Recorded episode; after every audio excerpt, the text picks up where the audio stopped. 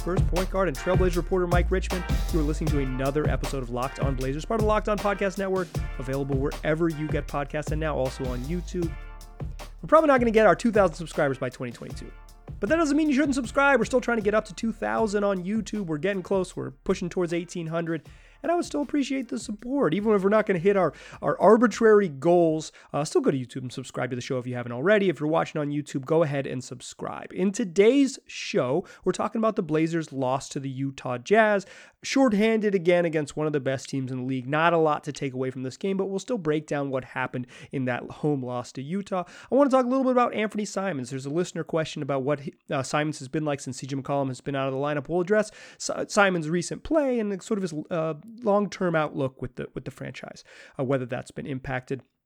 And then finally, to close the show, we'll talk about Blazers' tailspins in the past and how they've sort of dug out of early season holes. It's they're not early season struggles not new to this team, but how they have approached those early those um, and kind of turned those seasons around or or made the you know scrambled to make the playoffs in those seasons. I think gives us um, an insight into what it's going to take for them to fix this particular season. But let's let's just go ahead and get into it. We're talking fastest recap in the West. The Blazers lose 120-105 to the Utah Jazz yesterday evening.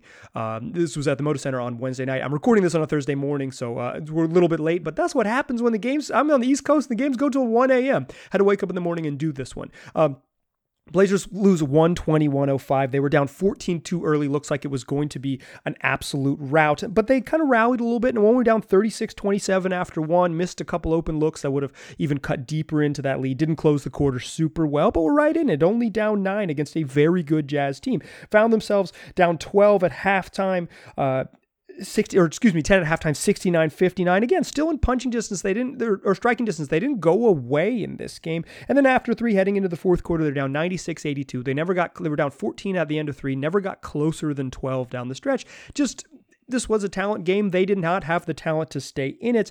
The Jazz finished with 74 points in the paint, outscored the Blazers 74 30 in the paint on route to a 120 105 win. That's your fastest recap in the West. The Blazers again without CJ McCollum and then seven players in the uh, league's health and safety protocols, including uh, Robert Covington and Jusuf Nurkic, Dennis Smith Jr., um, Ben McLemore, all guys who were playing on a regular basis prior to this, uh, part of part of the rotation. I guess Dennis Smith Jr. wasn't, but he still um, he would have played if he was uh, if he was available. And this one, Blazers, you know, without um, without all their parts, the Jazz, of course, without maybe not of course, but the Jazz without uh, Donovan Mitchell, who's dealing with a back strain, so they weren't whole. But the Jazz are still one of the best teams in the league. Like they're just they're straight up fantastic, and they looked like it early in this game. The Jazz got whatever they wanted going against the Blazers pick and roll defense with uh, Rudy Gobert. They just stopped looking at Gobert. That was basically the only reason Go- Gobert finished with 22 and 14. It's the only reason that he didn't um, have a bigger night is they just stopped looking at him. Uh, Hassan Whiteside, when he played, had similar success. Um, a very Whiteside night, 15 11. Dude is a production monster in 19 minutes. Jazz also got 19 from Jordan Clarkson off the bench and a really good game from Rudy Gay, who hit three threes and finished with 21 points and six boards. Uh, on the Blazers side, 32 for Norman Powell. 32 for Damian Lillard, and then no one else had more than 14. Larry Nance Jr. finished with 14, 9, and 9. Assist and a uh, assist and rebound short of a triple double to go with three steals. Uh, one of Nance's better games for sure. It just on the other end, they didn't have the size to match up. Uh, Blazers didn't get a ton of production off the bench. Anfernee Simons, seven points on three of 13. We'll talk a little about him in the second segment. Uh, six points from CJ Elleby, uh, who also played real minutes. The big story for me in this game was not that Nassir Little and Tony Snell struggled, like whatever. It's it, the Blazers just undermanned, and it's hard for them to guys just to scale up and be uh, sort of a bigger part of the offense. Uh, to me, the like the notable part of this game was Reggie Perry, uh, the Blazers, a former second round pick of the Nets, who played about 25 games for the Nets in the 1920 uh, uh, season, uh, excuse me, 2021 season, um, and he made his his Blazers debut, played 14 minutes, finished with four points, three boards, and four fouls. Um, straight up, I think Reggie Perry's 14 minute shift uh, against the Jazz on Wednesday night was one of the feel good stories of the year. He played hard. They needed size. He came in and brought them size. Uh, you know, had a, had a little floater, was, uh, you know, contesting Hassan Whiteside in the paint, uh, got away with a couple just like straight up fouls, blocking Jordan Clarkson in the rim. Like played hard, played aggressive, played physical. Um, his other bucket was uh, caught it on the roll and kind of sidestepped. You might call it a Euro step. It's more of a sidestep looping uh, finish with his right and the left hand side uh, layup. Like um, I said in the previous podcast that I kind of thought Reggie Perry was good and then he wasn't in the NBA for basically a full year. So shows what I know. But Reggie Perry, 14 minutes. Um, truly a feel good moment. I, I like what is he like a six foot eight, 250 pound like backup center, like kind of an undersized backup center, but physicality to play in the NBA for sure. Showed a little bit of his touch, was really physical and played really hard. Um, in a loss to a really good team, Reggie Perry stood out to me, even on a night where Norm Powell and Damian Lillard uh, each had 32 and were really good. Um, you know, Norm played too many minutes, 43, but what are you gonna do? He was um, he had it going, and the Blazers were kind of within within the range to um, to make this a game. Unlike the game, the previous game against Dallas Mavericks, where I was really hard on the Blazers and did not think they played hard enough and thought they just kind of um, kind of quit after things went went their way. I did not come away from the Jazz game feeling that way. I felt like the, the Jazz, you know, the Blazers are super super duper short-handed and the Jazz are really really good and the Blazers were kind of vaguely didn't they didn't get punked. Like they didn't get punked. It was a talent game. The the, the jazz are just just had more talent than them and they didn't have um, the right parts. This wasn't like just not rotating over and letting Dwight Powell and Kristaps Porzingis get dunks. This was just like not not quite good enough. I thought early on the defense was really spotty. Um, they changed things up and started being a little more uh, handsy with Gobert on his rolls and then the Jazz just straight up stopped looking at Gobert on his rolls that really helped the Blazers scheme.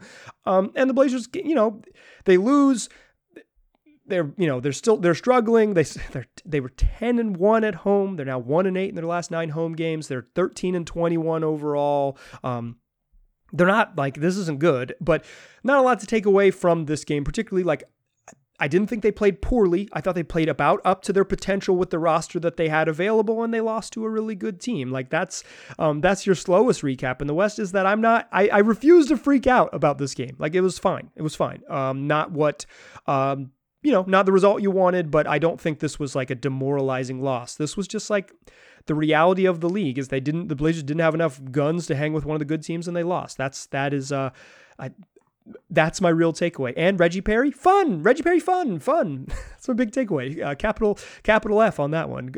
Reggie, like this is where we're at in the season. Is that four and three from a backup center in 14 minutes? I was like, hell yeah! I'm sitting on my couch at after midnight, like, way to go, Reggie.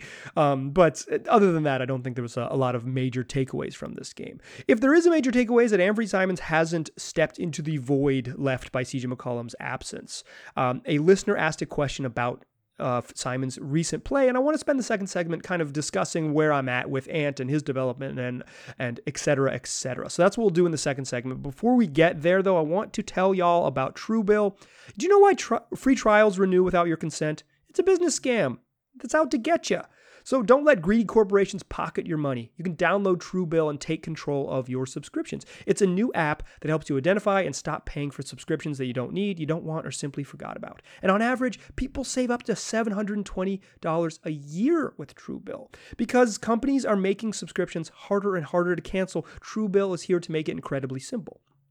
You link your accounts, and with one tap, Truebill will let you cancel your unwanted subscriptions. And if it's more than one tap, a Truebill concierge is there when you need them to cancel the subscription so you don't have to. Uh, I went to uh, truebill.com slash locked on NBA. I downloaded the app on my phone and less than 15 minutes, about 10 total minutes, maybe 12 if I'm being honest. I had downloaded the app and had all my subscriptions right in front of me on my phone. Super easy to use, super useful. Um, you know, get get your eyeballs on what you're paying for, decide what you want to keep and decide what you don't. Go to truebill.com slash locked on NBA right now. Start canceling today and don't fall for any more subscription scams. Go right now. Truebill.com slash locked on NBA could save you thousands a year. That's truebill.com slash locked on NBA.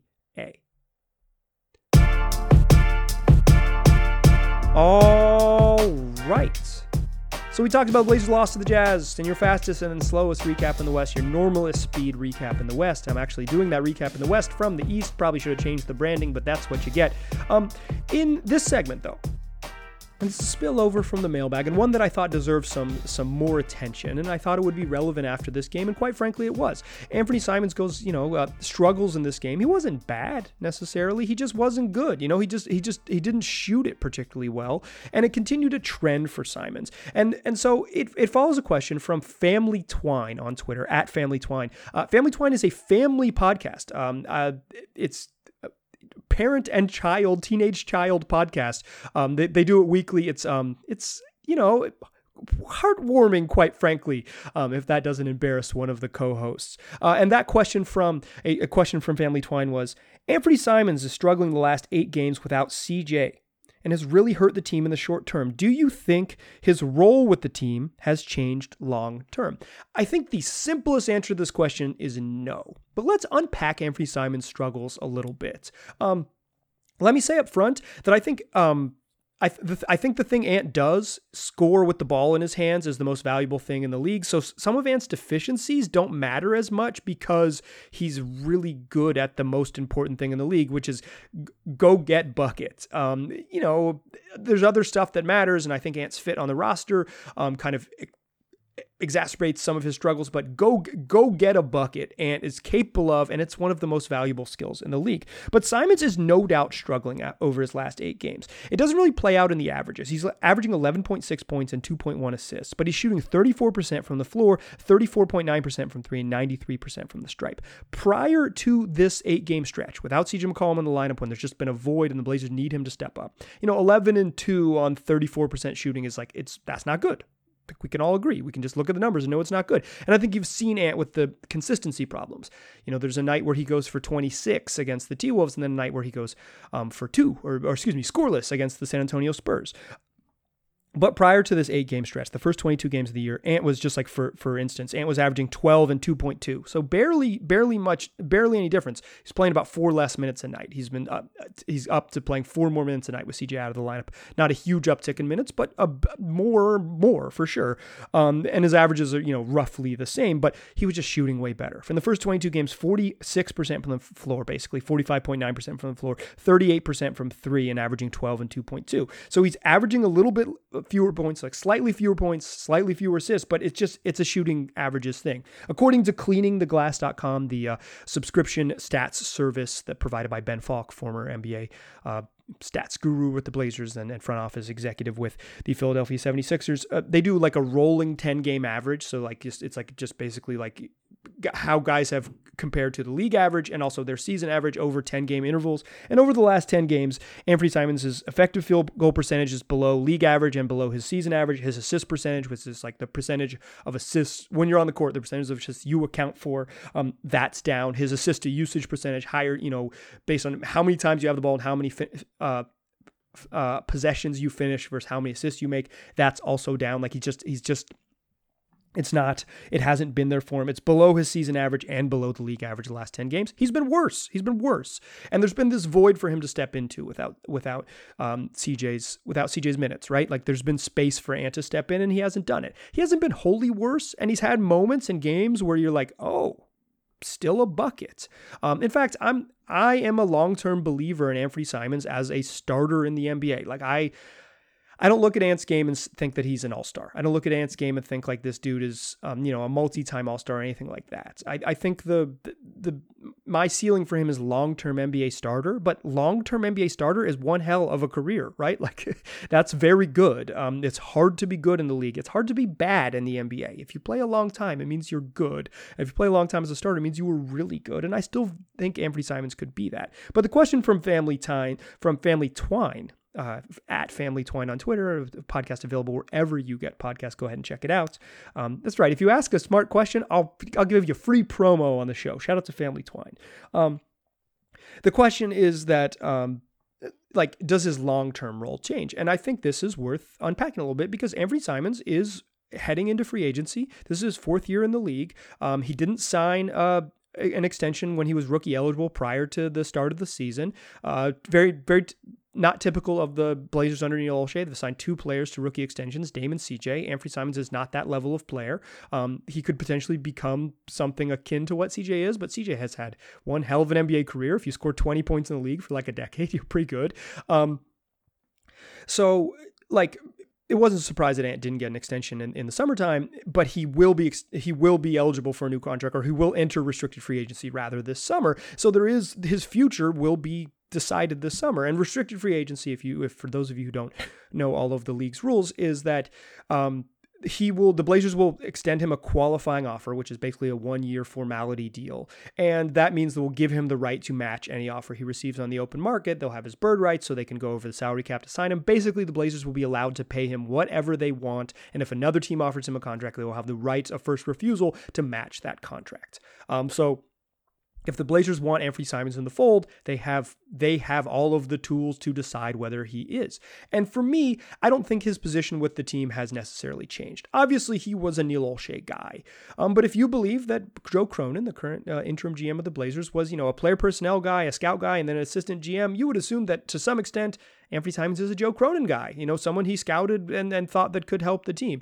We don't know what like in the war war room or draft room, like whether Cronin was was pro ant or or anti-ant that sounds so bad but like um you know whether he was for ant or against the the pick or whatever or, or where he stood but like one of the things um that uh from the ben falk actually the uh, who the operator of clean the glass who worked with cronin in um in Portland said that like one of Cronin's big things when he was with with the when Falk first started with the Blazers was that you you should express your opinion anti for whatever it is um, when when you're having the meetings like you should be not be afraid to express a contrary opinion and you should stand firmly in your beliefs but once the team makes a decision you're all in on that decision so you got to assume once they decide on ant cronin's all in on ants but all that is to say like the Blazers have it. I don't think that Ants play the last eight games or not stepping in and being like a 20 point per game scorer on this particular roster with the whatever complements.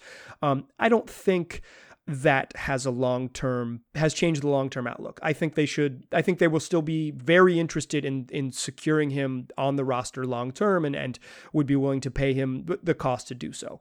There's more calculations to it. If they don't trade CJ McCollum at the deadline, then I think that complicates things. I don't think you can have four highly paid six foot three guards. That means that you have to trade someone in the summer. So then you know around the draft. So before free agency, the Blazers would make a, make that decision. I also think that Anfernee Simons has to be considered for a trade potential. Like, um, you know, some other team might want him, and maybe trading him now allows you to sort of better the franchise in the near and long term or sort of near and mid term to maximize Dame's window. That doesn't mean that Simons isn't good, doesn't mean all those things. It just means like that's kind of the nature of this is that you might have to maximize your chances to win by trading a good player away. Um, I, kind of still see Simons as, like I said, as, as like a as a good basketball player. He certainly hasn't stepped up in this to fill this void. He was also eh, coming off. Uh, he missed three games with an ankle injury, and his numbers have been down after an ankle injury, which you know can happen in the league. Little bumps and bruises can can you know they pile up, and sometimes just shooters don't shoot as well when they've got little um you know nicks and bumps. So uh, bruises, bumps and bruises along the way. It's the NBA season is long and challenging. I don't think eight games will define the season, but I think Family Twine, it's right of you to recognize that Ant hasn't been he hasn't stepped up and been like a been the star that maybe some think he can be in this eight game stretch. He's been a little bit worse. Some of it is the roster stuff. I think if Anfernee Simons didn't play alongside Norm and didn't play alongside Dame, one, there'd just be more ball for him to have, and two, his defensive deficiencies and maybe his um, his passing deficiencies, because I don't think he passes off the dribble very well. He's got he's gotten better at just basic reads, but his like high level passing off the dribble, which is the mark of like a really good NBA point guard, and doesn't have that quite yet. Um, and I don't I don't regard that as a big deal. I just regard that as neither does Norm, neither does CJ really. And now you add another guy who's not a great passer and blah blah blah into the mix. Like the fit is a little bit clunky. So I don't think this I don't think the long term outlook has changed, but um, I think without a doubt the short term um, in the near term Ant struggles have been highlighted uh, in this stretch without CJ McCollum. So thanks, Family Twine, for the thoughtful question, considering both the present and the future of the Trailblazers. I, I appreciate a thoughtful question. That's why you ask a good mailbag question. You might get it uh, expanded upon. Uh, LockedOnBlazersPod at gmail.com and at Mike G. Rich if you want to ask questions for the show. In the third segment, I want to close out the show talking about previous tailspins for the Blazers. Um, this was brought to my mind by another question asker from the mailbag, and then I kind of looked at sort of what it has taken in the past for the Blazers to pull out of bad starts to begin the year. So that's what we'll do in the third segment is talk about how the Blazers have recovered from bad starts amidst another bad start for the Trailblazers. But before we do that, I want to tell y'all about Bet Online. It's just the fastest and easiest way to bet on all your sports action, whatever that sports action might be. NFL's entering the final weeks of its regular season and then the playoffs. College football playoffs are here, and then we'll have the national championship game as well as the very end of bowl season. Uh, there's also soccer games going on all over Europe and and abroad elsewhere. Uh, there's NHL hockey that should resume here in the near future. There's uh, combat sports like boxing and MMA. You can even play your favorite Vegas casino games at BetOnline.ag. So take advantage of this offer right now. Do not wait. Go to BetOnline.ag on your mobile device, your desktop, and when you're making your first deposit, use the promo code Locked On, and you will get a 50% welcome bonus. That's promo code locked on for a 50% welcome bonus at betonline.ag. BetOnline, where the game starts. Still a pass first point guard. Still Mike Richman. Still listening to Locked on Blazers. We talked about the Blazers' loss to the Jazz. We talked about Anfernee Simons' last eight games where he's been just a little bit worse, and it makes it it, makes you kind of wonder about what uh, his his future might be with be like with the team. I think it has very little impact, but I I agree with with the question asker that certainly Anfernee Simons has been notably hasn't stepped into the void created by CJ McCollum's absence. But uh, what I want to talk about in the third segment to close the show is bad starts for the Blazers. They're in midst of another bad start. They just haven't been good. You you've seen it, you know it. Um, you know they're 13 and 21, but this isn't the first time that they've started poorly. And and and I want to look back at some other bad starts and kind of how they've pulled out of those tailspins and apply that to this lens. So let's let's jump in the not way back machine, but a little bit back machine, and then we'll kind of jump to, to the present and look forward for this team. In 2015-16, that was the first year post LaMarcus. The Blazers started 14 and 20 and were 15 and 24 on January 8th. They're bad. Then they ripped off an 18 and 4 stretch from January 10th to March 1st, and they finished the year at 29 and 14 to finish with 44 wins and make the playoffs as the fifth best team in the West.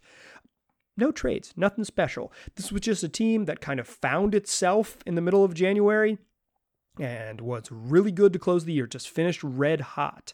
Um, th- th- that team was trying to tank, and they didn't do anything special. They just it kind of gelled at some point in the, in in the middle of early January, second week of January, and they took off an 18 and four stretch. The trick to that season: get hot and stay hot. Not that simple, I would say, but that was the trick. The following year, though, the Blazers started right back there again. They were 14 and 20 to begin the 2016-17 season, and 23 and 32 on February 13th. Excuse me, 23 and 33 on February 15th.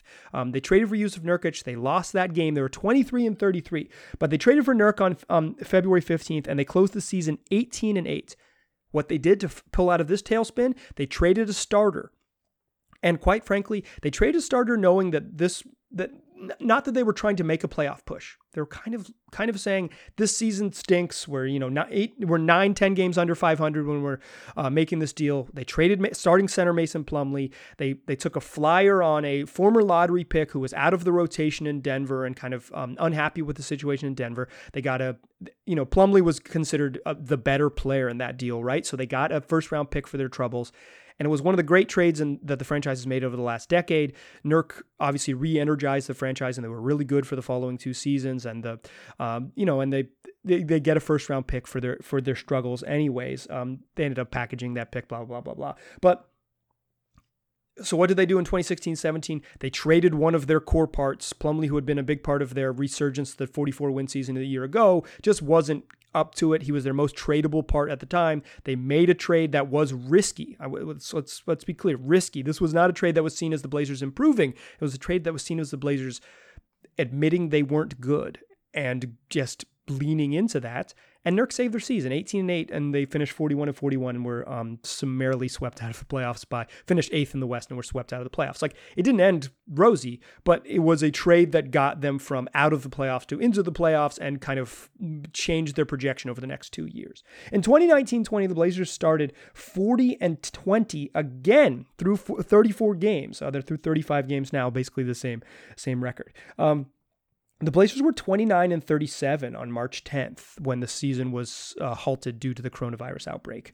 Um, so they weren't. They it didn't exactly work for them. In fact, in January again, they made a trade. What do you do when the season isn't going um, well? They made a trade. It was a, a, theme of the Neil Olshey era. They made in-season trades, usually minor trades. Um, always minor trades. Let's be real. Um, and they traded for Trevor Ariza and Caleb Swanigan. They sent out uh, Kent Bazemore and uh, and uh, another big. that I'm forgetting now. Anthony Tolliver. Um, should have had Tolliver down in my notes. Forgot about forgot about At. Um, and they they traded for uh, Ariza and Swanigan. Swanigan immediately played. Ariza immediately started, and they they finished that run uh, till March 10th, uh, 10 and 11. They got to the bubble. They won games in the bubble. The Memphis Grizzlies didn't win games in the bubble. Grizzlies went two and six in the bubble. I totally forgot about that. Uh, then they played a head-to-head game play-in, and the Blazers won a one-game play-in and, and made the playoffs. Like they absolutely scrambled for their lives. And so I think that year, that 2019-20 year, seems like a reasonable. I mean, it's it's like a it's a bizarre year, like the bubble and the pause and all those things. But like they weren't good. They made a trade. They were marginally better, and then they absolutely scrambled to make the playoffs and finish eighth and got lost in five games to the Lakers. Like, um, the, like this was this is sometimes how it works. It's like you make that scramble and and and you end up, you know, you get there, but the trade you make only marginally improves you. And, and so I kind of think where the Blazers are is somewhere between that like 2016 17 and 2019 20 starts where they're not they're clearly not good. It's not working out. You have to do something. You know you have to do something. But do you do the thing that they did in 2016 17 where you trade a starter and you admit that maybe this isn't going to work out and you take a risk? knowing knowing full well that it could be the end of your season or do you do something like 2019-20 and trade kind of like marginal guys, you, this I guess it would be Robert Covington in this sense, like your most tradable expiring contract for another guy that's kind of on the same level and hope that like the fit change takes you from a eight games under 500 team to a one game under 500 team, right? Like, do you think that is is that can you make that um, that level of trade, or do you go a little bit bigger? For me, I would really prefer the Blazers go bigger. I prefer they, you know, if it comes to it, trade Nurk because maybe that's the way you get the most return. I'm not sure that's the case now. Maybe trade Rocco because that's most return. I would like to see them trade CJ McCollum because I think that's it's just it's time. We've we've gotten sort of you know six years into this experiment, and they owe it to Dame to try something else at that um, next to him. As uh, you know, obviously there's going to be challenges because how much value can you get back for Covington, how much value can you get, get back for um, CJ McCollum, how much value can you get back for Nurk, and if you need to add more value, how much sweet, how sweet does a Anfernee Simons or an Nassir Little make the trade? And if you do that, is it worth the trade off? Like, obviously challenges, but I think why I wanted to go in sort of the the not so far back machine is to say like in the past the Blazers addressed these by either making a, a, a trading a starting level player for a risk or trading sort of their mid-range uh, contributors, you know, like the, a role player for a role player, and hoping that a change in role players would would do it. A change is, I, I think, a trade is inevitably coming for sure. Um, I don't know when. You know, the trade deadline is February 10th, and I would say deadline spur action. So closer to February 10th makes sense to me, uh, like it would happen closer to then than more more recently. But like you know, the guys are on the phone. I think the COVID stuff really makes trading trades difficult because every NBA team is trying to kind of figure out what they are and then just field a team. And so you're not thinking about big, big structural changes, big, big changes. While, um, you know, a lot of the league is dealing with COVID outbreaks and replacement players and guys on 10 days, et cetera, et cetera.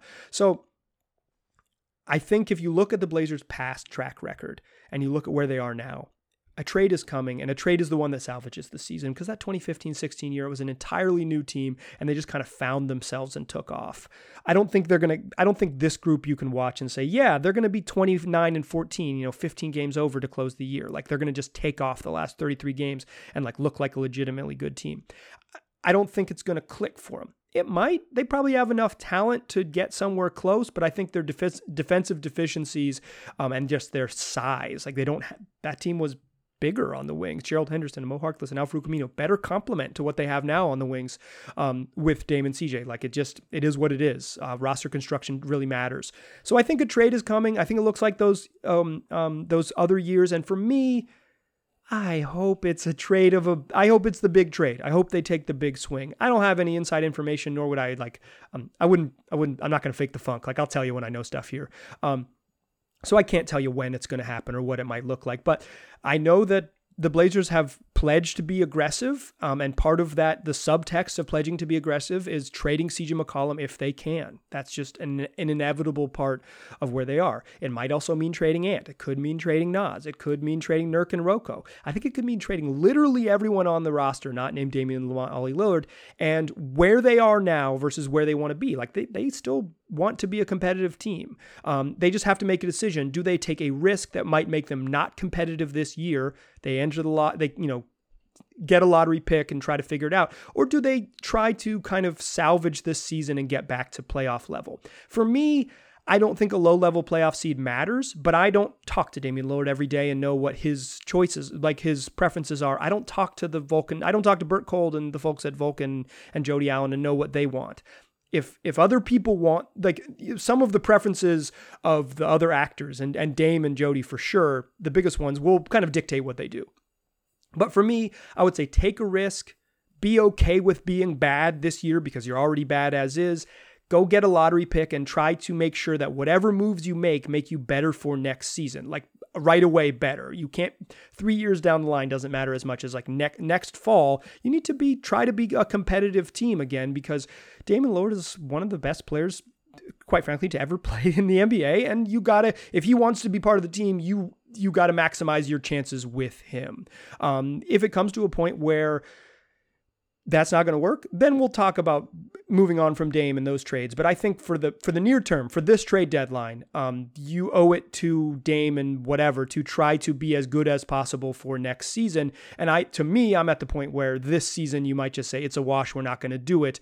Let's take a real risk. Let's go find a Jusuf Nurkic out there that could really change the trajectory of the franchise. That's how they've pulled out of tailspins in the past. For me, that's the direction that they need to be in this season as well. All right, that's going to do it for today's show. And tomorrow's show, Jason Quick of The Athletic joins us.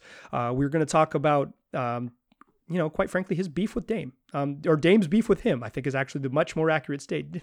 Jason doesn't have any beef. Jason is as um, has caught the ire of the Blazers point guard. We're gonna, I'm gonna just straight up ask him what the deal is with that. So you will not want to miss that show. Make sure you are listening to that one. Jason also just provides great insights on the team. So make sure you're listening and tell your friends to do the same. It's available on YouTube. Go subscribe to the YouTube channel and wherever you get podcasts, just search Locked On Blazers. We'll be right there waiting for you. Appreciate you listening. Talk to you soon.